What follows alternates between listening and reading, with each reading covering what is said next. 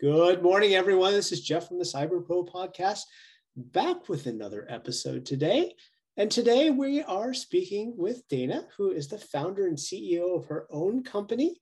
And she's going to be telling us a little bit about herself, what she does, and how she will solve all of our cybersecurity questions from now until eternity. And with that, because hackers don't sleep. Neither should we, and we should jump mm-hmm. right in. Good morning, Dana. How are you?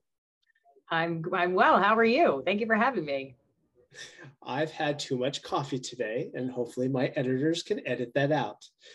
Uh, question number one: Can you tell us a little bit about yourself and what you do, please? Sure. Yes, my name is Dana Mantilia, and my company is Identity Protection Planning. And what I try to do is help people learn how to better protect themselves against cybersecurity. I speak in very layman's terms to regular non-technical people. I think that we've been approaching cybersecurity the wrong way by going after it from the IT department down in a very technical way, where I think we need to talk to regular people in a language that they can understand. So I make videos and I post them on social media and I help organizations train their employees on how they can better protect their computer, the company, the building, all that kind of stuff. That's awesome. We're going to get back to the the the, the layman's terms and the, and the non-technical terms because I think that's super important. Uh, but no, question number two, uh, you are the founder and CEO of your own company. Congratulations, welcome, and thank you for taking the red pill. Tell us a little bit about that and what you find most fascinating about being a C-suite during these, you know, really crazy times. Mm-hmm.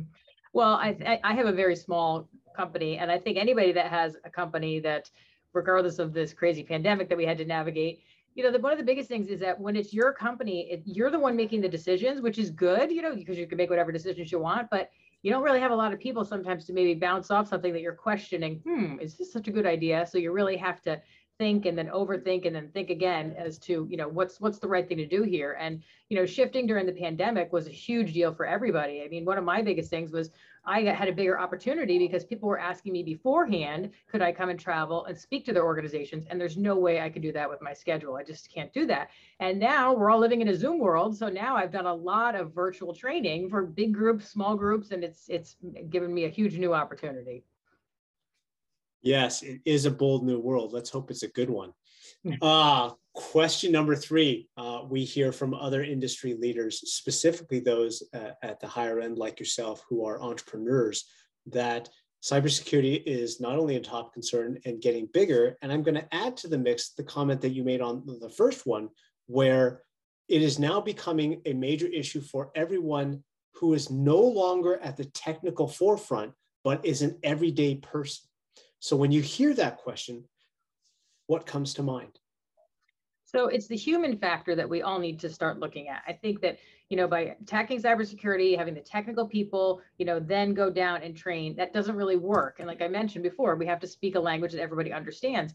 First of all, we have to make sure everybody understands that these risks are out there. 85% of the problems are being caused by the non-technical staff that is clicking on things, giving away credentials, accidental i'm sure. There's you know i'm sure there's some maliciousness but not necessarily all the time. So we need to we need to start there. If we started with every company having some basic basic cyber hygiene the country the companies the world would be in a much safer place.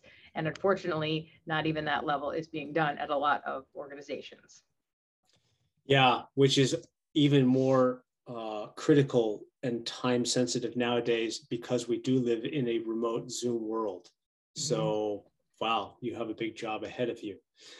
Uh, question number four, let's drill down into that a little bit more. Uh, when you talk to clients and customers, how do you teach the companies and their employees to better protect themselves as well as the companies that they work for against these cyber attacks? Well, I think the way that, that, that I approach it also is a little bit differently where I'm not talking to the the business owners and saying, okay, we're going to punish everybody that clicks on the bad links. No, bad you, you're getting fired. You're out of here.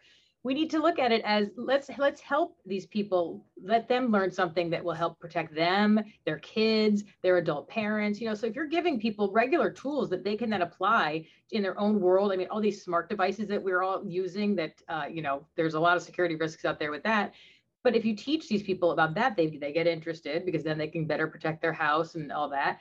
And then they, they change, it's a cultural change, which is what we need. We need a cultural change in the way that everybody's looking at cybersecurity, not necessarily just, okay, we check the box, here we go, now, now it's said and done. So I say we need to teach people to help themselves that gain their interest and then they'll be it'll it'll just be a, a, mind shift with how they wind up protecting things for the company yeah and that's a super important uh, phrase that you said about a cultural change we'll get back to that a little bit more because i think i think what you're saying with that is you know we live in a world that changes quickly but somehow in the last 10 years you know we've managed to adapt into a smartphone you talk about devices a smartphone world. Now the, the next step is to is to teach a new necessary skill set for the vast majority of people who aren't quite there yet. It's mm-hmm. that sounds like what you're saying, right? Mm-hmm. Yeah, and you know, you think about when we were kids, everybody knew what to do in a fire drill. Everybody.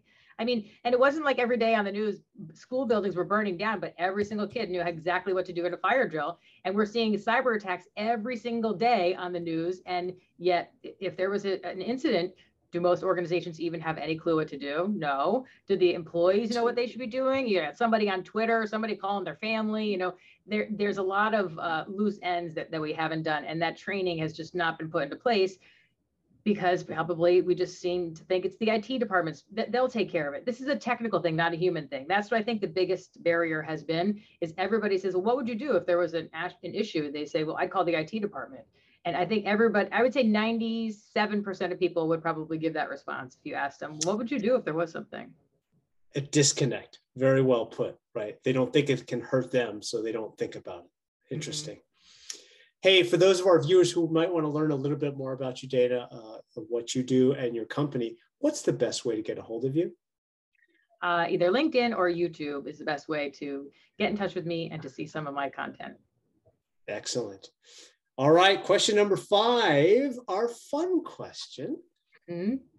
Tell us a little bit of piece of retro technology that makes you smile. Well, one of my, um, someone in my network in LinkedIn sent me a big, huge old rotary phone that weighs probably about 50 pounds and I love it. And I showed it to my kids and they were like, what is that? They had no idea about the whole spinning the thing around and everything. And just watching them look at this thing, it was like, like, you know, it was from outer space or something. So I would say that's one of my favorite things that makes me smile. Nice. I love it. Thank you for being on today. This has been a lot of fun. Thanks for having me. It was a lot of fun. Uh, for those of you who may not know, the Cyber Pro podcast generally posts two or three episodes every new week. Our goal is to find interesting and exciting people like Dana to talk to and learn a little bit more about the world that we live in and the world that might become tomorrow, uh, especially if we take care of it and we're prepared for it. Again, my name is Jeff. Thank you so much and be well.